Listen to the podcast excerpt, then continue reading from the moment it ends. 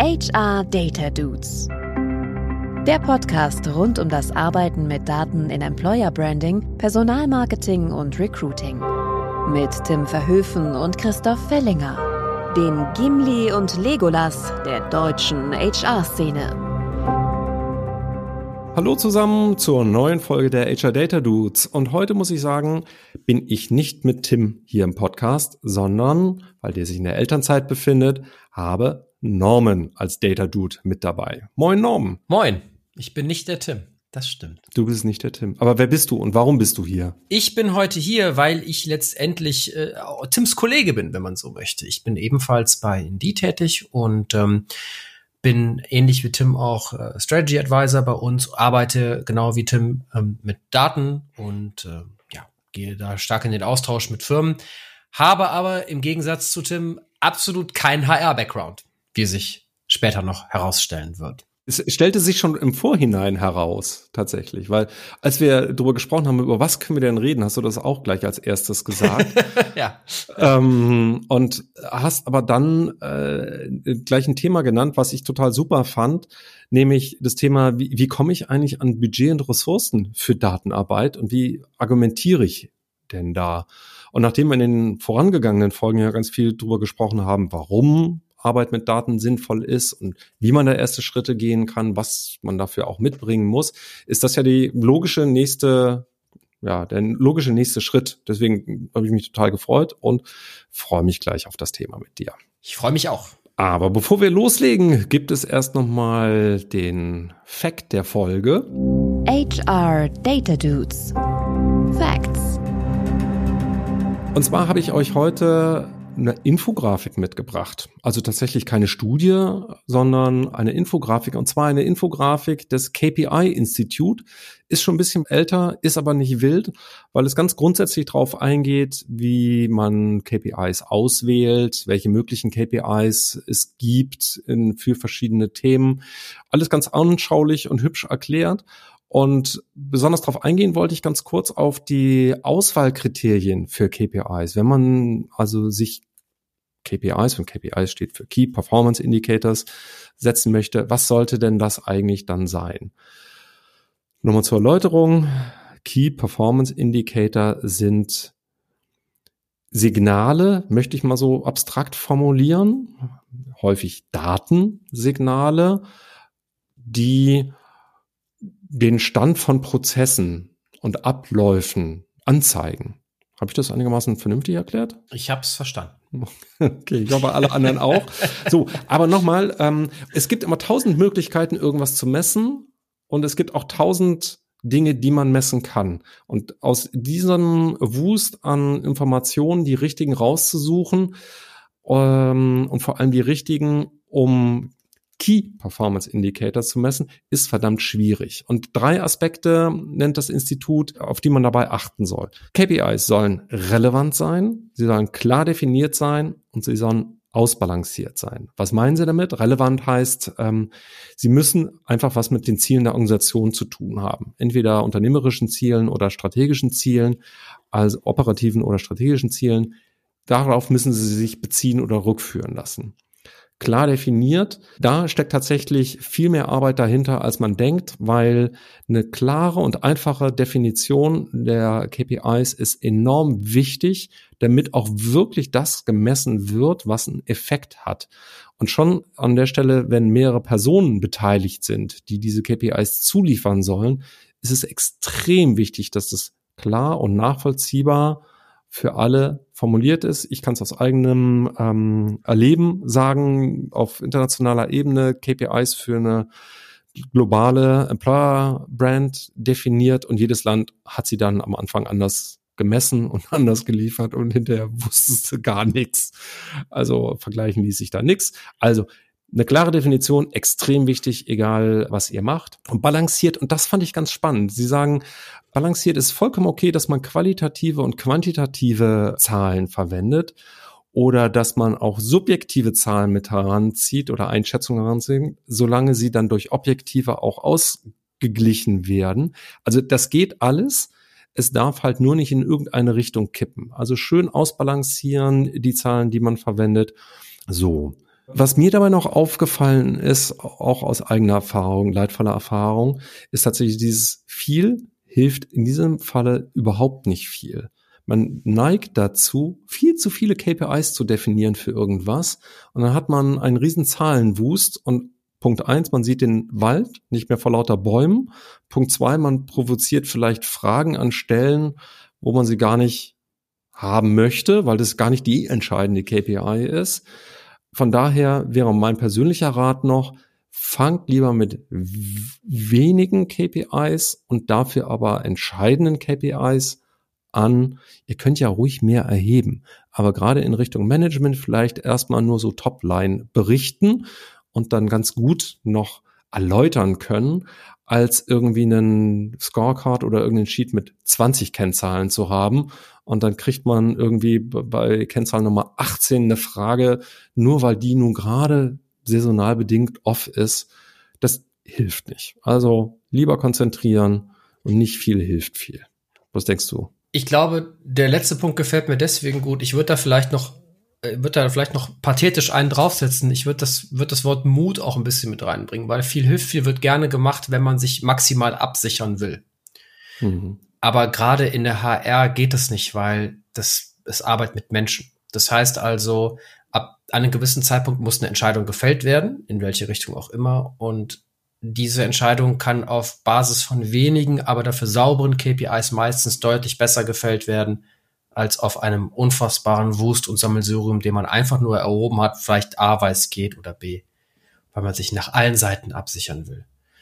Ja, oder weil, weil der Chef oder sein Chefchef oder seine ne, Kollegin ne, oder Chefin dann auch noch eine Idee hatte. Das hilft nicht. Was, was euch dabei hilft, die Anzahl von KPIs zu reduzieren, ist tatsächlich dieser Punkt mit relevant, indem man sich immer wieder die Frage stellt, was macht wirklich einen Unterschied? Ja. Absolut korrekt. Und das, das kann man auch seinen Chef fragen. So, was macht wirklich einen Unterschied? Und das kann man sehr gut nutzen. Aber weniger ist mehr. Relevant, klar definiert und balanciert. Die Infografik verlinke ich euch natürlich in den Show Notes. Ja, und KPIs sind wir schon fast bei dem wahren Thema. Wenn ich jetzt überhaupt erstmal anfangen möchte, strukturiert Dinge zu erheben und das nicht in meiner Freizeit oder zusätzlichen Arbeitszeit zu machen. Möchte ich, dass das in meine Jobbeschreibung kommt oder ich möchte, dass das jemand tatsächlich tut oder ich möchte, dass wir ein Tool dafür anstellen. Dafür brauche ich Budget, Manpower oder Zeit. Und damit sind wir beim Thema, Roman, was, was du vorgeschlagen hast. Beim Thema der Woche sozusagen. Ja. Fantastisch. Guter Punkt. Also du hast gerade gesagt, Zeit oder Person ähm, oder Geld. Äh, wichtig zu verstehen ist natürlich erstmal, Zeit ist Geld. Das ist der ungefähr abgedroschenste Spruch, den ich gerade parat hatte. Ich weiß, nichtsdestotrotz, er ist halt wahr, gerade in Organisationen. Am Ende geht es ja darum, dass ich etwas haben möchte, um etwas zu tun. Und wenn ich etwas bekomme, hat es irgendwer anders weniger. Ne? Das ist so das Problem mit Ressourcen. Und ähm, ich glaube, Kernelement der, der Folge heute soll einfach auch sein, dass wir mal überlegen, wie komme ich denn letztendlich mit einem guten Argument an genau selbige Ressource ran. Typischer, typischer Fall ist, die Not ist ja immer, wir kriegen unsere Stellen nicht schnell genug besetzt oder nicht mit den richtigen Leuten besetzt. Und äh, jetzt bin ich Hörerin oder Hörer dieser Podcast-Folgen und sage, oh, okay, ich glaube, wenn wir da ein bisschen strukturiert Daten erheben, dann hilft uns das dabei, besser zu werden. Und damit gehe ich jetzt zu meiner Chefin oder zum Finanzchef oder der Chefin und möchte das bei dem pitchen. Wie, wie sollte ich das machen? Wo fange ich denn an? Sozusagen? Wo fange ich an? Wo fange ich an? Okay, also ähm, vielleicht noch ganz kurz zur Einordnung. Wie ich am Anfang sagte, ich hatte in meinem Leben mit HR außer der Tatsache, dass ich meine Abteilung geleitet habe, nicht viel zu tun. Ähm, das heißt, meine, mein ganzer Lebensweg war immer sehr Return of Investment orientiert, was, was die Prozesse betraf, die ich in Firmen betreut habe. Ne? Projektmanagement im technischen Bereich, danach Personaldienstleistungen. Das war immer irgendwie idealerweise ein Euro rein und zwei Euro raus. Muss zur, zur, gehört so weit dazu. Das heißt also, meine ganze Art und Weise der Kommunikation war auch immer in diese Weise, in diese Richtung gerichtet. Und ich glaube, das ist etwas, und ich meine bewusst die Kommunikation wirklich als allererster Punkt, den ähm, der, wo die HR-Welt vielleicht etwas wie soll ich das äh, nett ausdrücken, stringenter werden kann in einigen Punkten, weil, und besser gesagt, was meine ich damit? In allen Prozessen, wo wir über Menschen reden, dreht es sich halt auch ganz oft um die menschliche Seite von Dingen. Das ist hochgradig richtig und wichtig. Das Problem ist, dass diese Sprache über diese menschliche Seite von den Dingen teilweise dann halt in, in den anderen Abteilungen nicht so resoniert. Also verkompliziert ausgedrückt habe ich gerade Folgendes.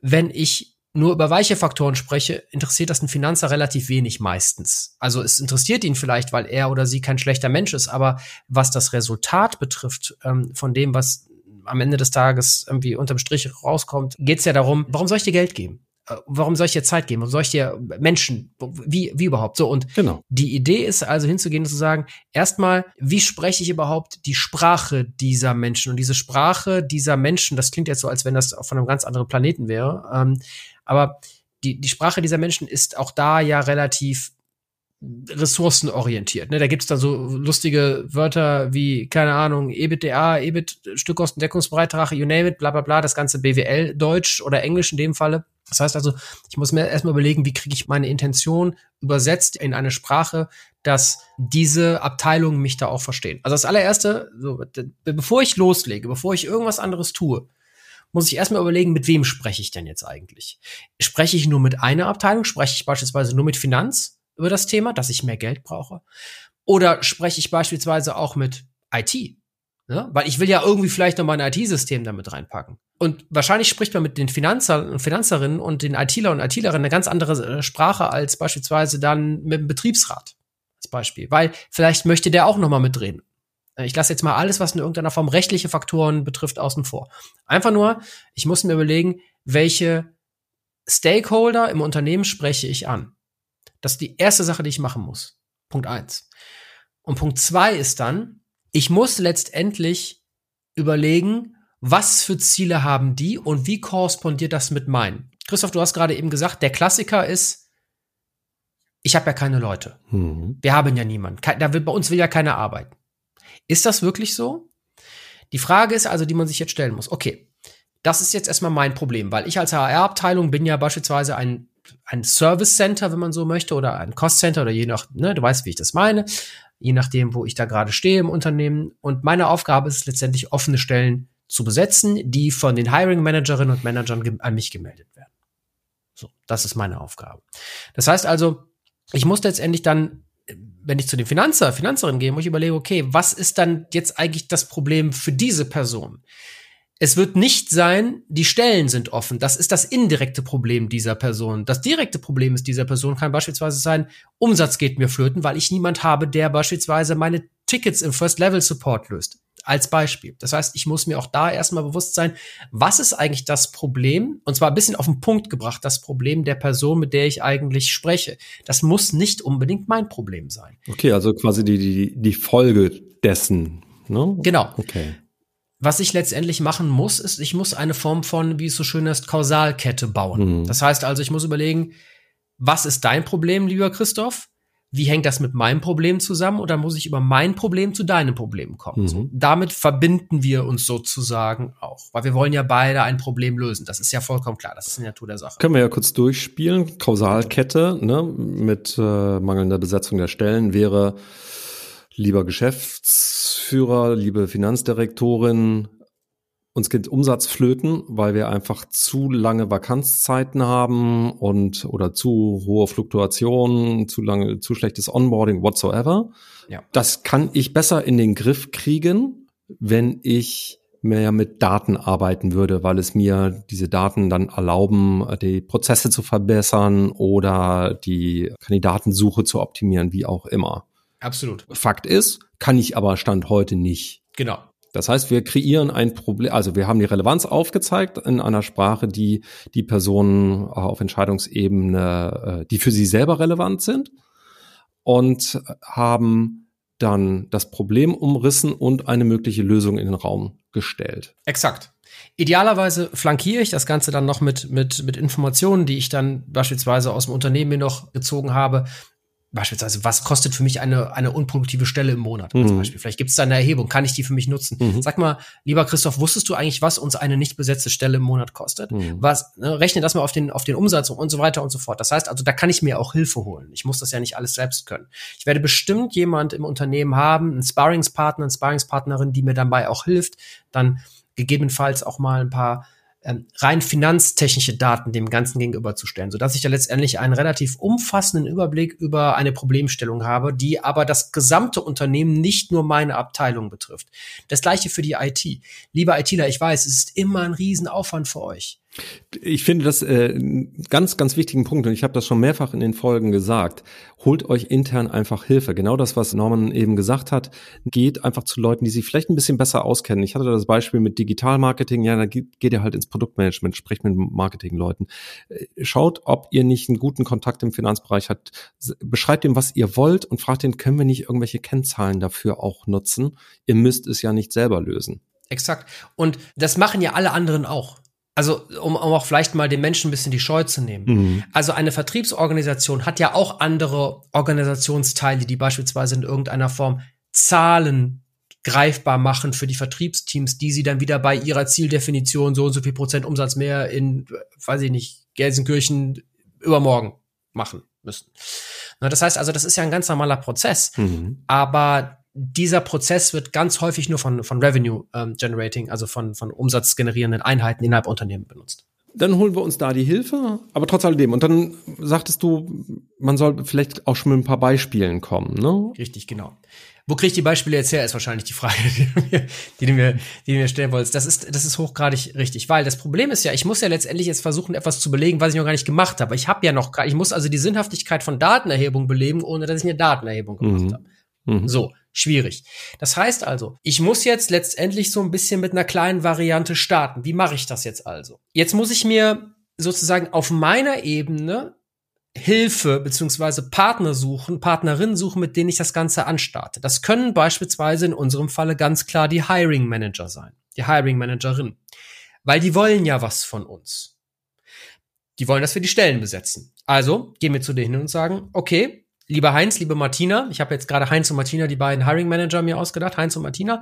Ich weiß, ihr habt den und den Bedarf ich möchte jetzt sozusagen versuchen, das Ganze auf sichereren Sockel zu stellen. Ich brauche jetzt eure Hilfe. Deswegen würde ich gerne mit euch eine kleine Umfrage machen. So, diese kleine Umfrage muss nicht in irgendeiner Form total Top-Technologie ausgereift sein. Das kann von mir aus eine E-Mail sein mit fünf einfachen Fragen. Beispielsweise, was war der Grund für kein Feedback? Wie ist die durchschnittliche Feedbackdauer und so weiter und so fort. Also das heißt, ich kann für mich ein paar KPIs, über KPIs redet ihr die ganze Zeit, muss mir jetzt nicht weiter darauf eingehen, aber für mich ein paar KPIs definieren, die in meine Problemstellung ja, also reinpassen sozusagen. Also im Prinzip eine Illustration der Lösung, die ich gerne auf solide Beine stellen würde. Also die in Zukunft kontinuierlich erhoben werden sollen. Ne? Genau. Mhm. Absolut, absolut. Aber halt, aber halt im kleinen mhm. Rahmen erstmal, weil der große Rahmen, den wollen wir ja schaffen. Also wir müssen jetzt mit dem kleinen Rahmen erstmal vorlieben. So, das ist ganz wichtig. Eine Anmerkung ist auch wichtig bei der Art und Weise im Umgang mit meinen, mit meinen Partnern, mit meinen Stakeholdern, ja, wie es so schön heißt im Unternehmen, muss ich immer aus der Perspektive des, der Zugewandtheit arbeiten. Das heißt also,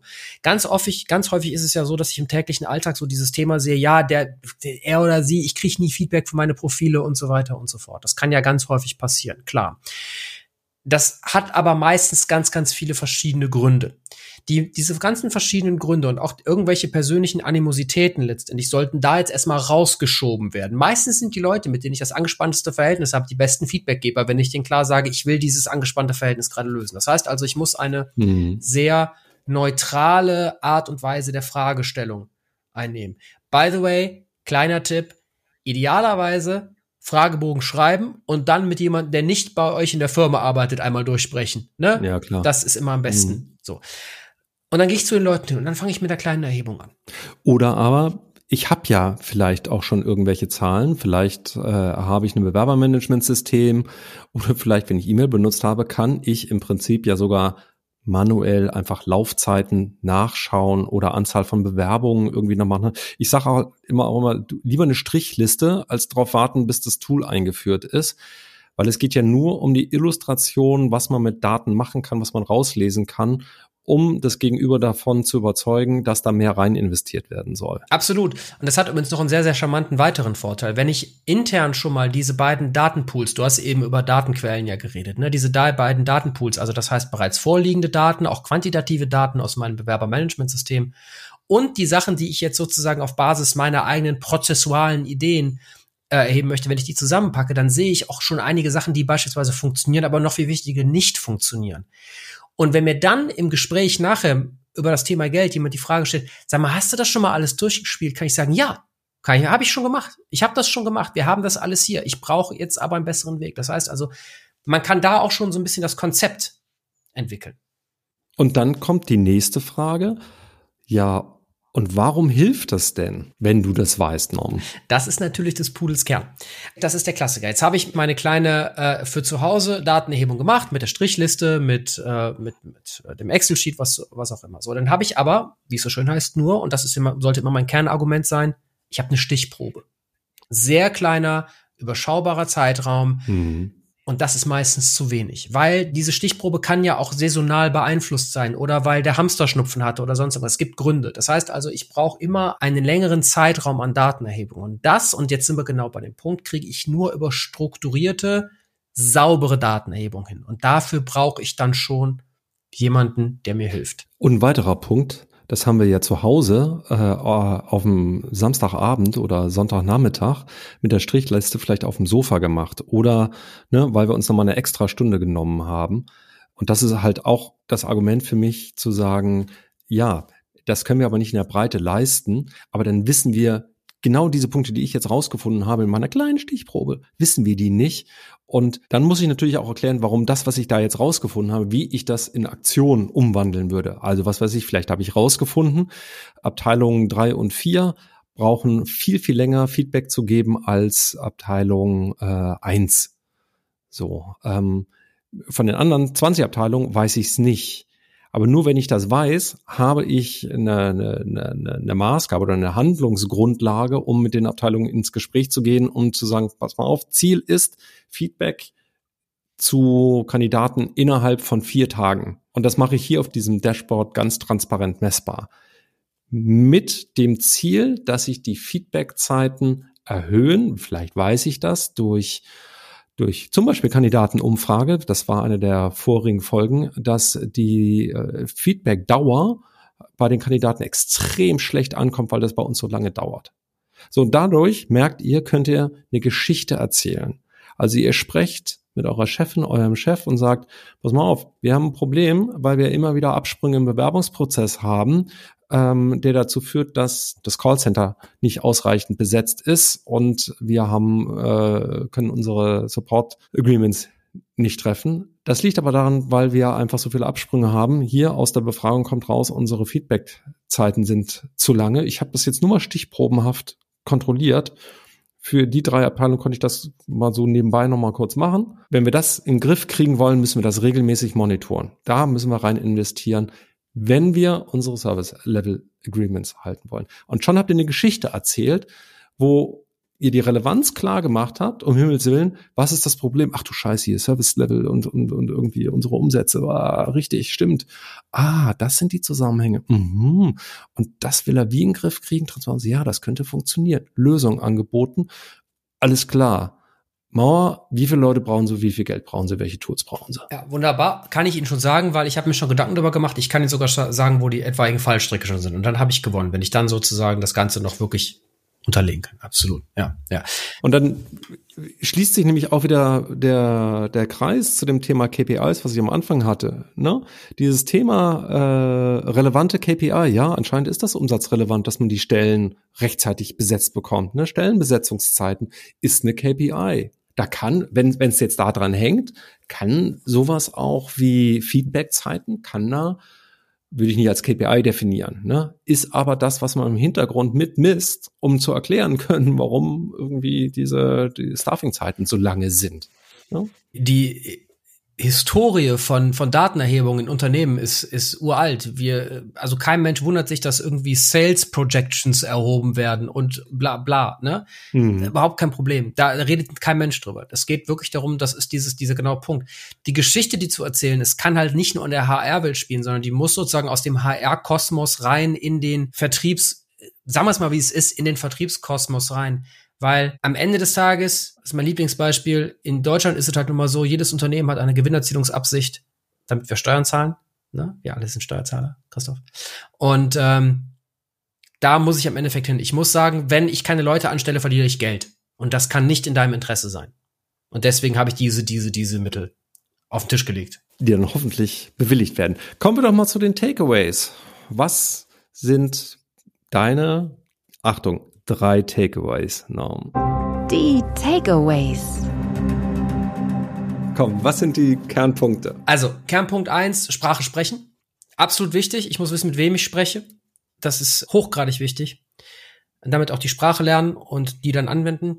Takeaway 2 ist Verbündete suchen. Ich muss gerade für den Start, für die Initiierung, muss ich äh, eine, also getreu dem Motto, wenn du nicht mehr weiter weißt, gründe einen Arbeitskreis. ich muss eine Gruppe an, an Leuten, an, an äh, Menschen haben, denen ich auch vertraue und mit denen ich dieses Spiel auch durchspiele. Das ist nicht alleine zu handeln, das muss man sich gar nicht vormachen. Das ist wichtig. Und Punkt drei ist, ich muss sozusagen prozessual denken. Das heißt, ich muss den Prozess erstmal klein starten. Der muss aber so gebaut sein, dass er gegebenenfalls skalieren kann, aber auch wieder immer so eine Feedback-Schleife da drin ist. Ne? Dass ich halt immer wieder überlege, ist das Richtige? Was für Ableitung kann ich daraus treffen? Zusammengefasst, ich muss einfach starten und nicht warten, bis ich das große Power BI Tool habe, sondern ich kann mit der Strichliste starten. Punkt. Das finde ich so schön. Ich würde noch ergänzend sagen, und erzählt eine Geschichte erzählt eine Geschichte, die dein Gegenüber versteht, weil er in seiner Welt abgeholt wird. Ja. Apropos Geschichten erzählen, hast du noch vielleicht eine Empfehlung für die Hörer? Ja, ich habe eine. Da geht es auch wirklich um, um äh, wie nehmen Menschen Geschichten wahr. Die Dude-Empfehlung. John Barr hat ein Buch geschrieben, John Barr, J-O-H-N, wie John und dann Barr, B-A-R-G-H, vor dem Denken, wie das Unbewusste uns steuert. Sehr schönes Buch. Sozialpsychologe ist der gute Mann, hat ein Standardwerk faktisch schon fast geschrieben zu dem ganzen Thema, was am Ende zeigt, wir denken nicht ganz so bewusst und gehen nicht so ganz bewusst durch die Welt, wie wir uns das immer so gern auch wünschen würden, glaube ich.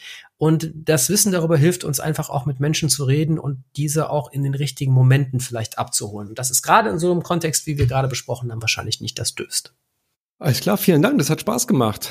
Ich hoffe, wir haben jetzt dabei geholfen, dass ihr alle da draußen Budgets und Ressourcen freischießt und noch viel mehr mit Daten gearbeitet wird. So ist zu hoffen. Danke dir, Christoph. Ich freue mich aufs nächste Mal.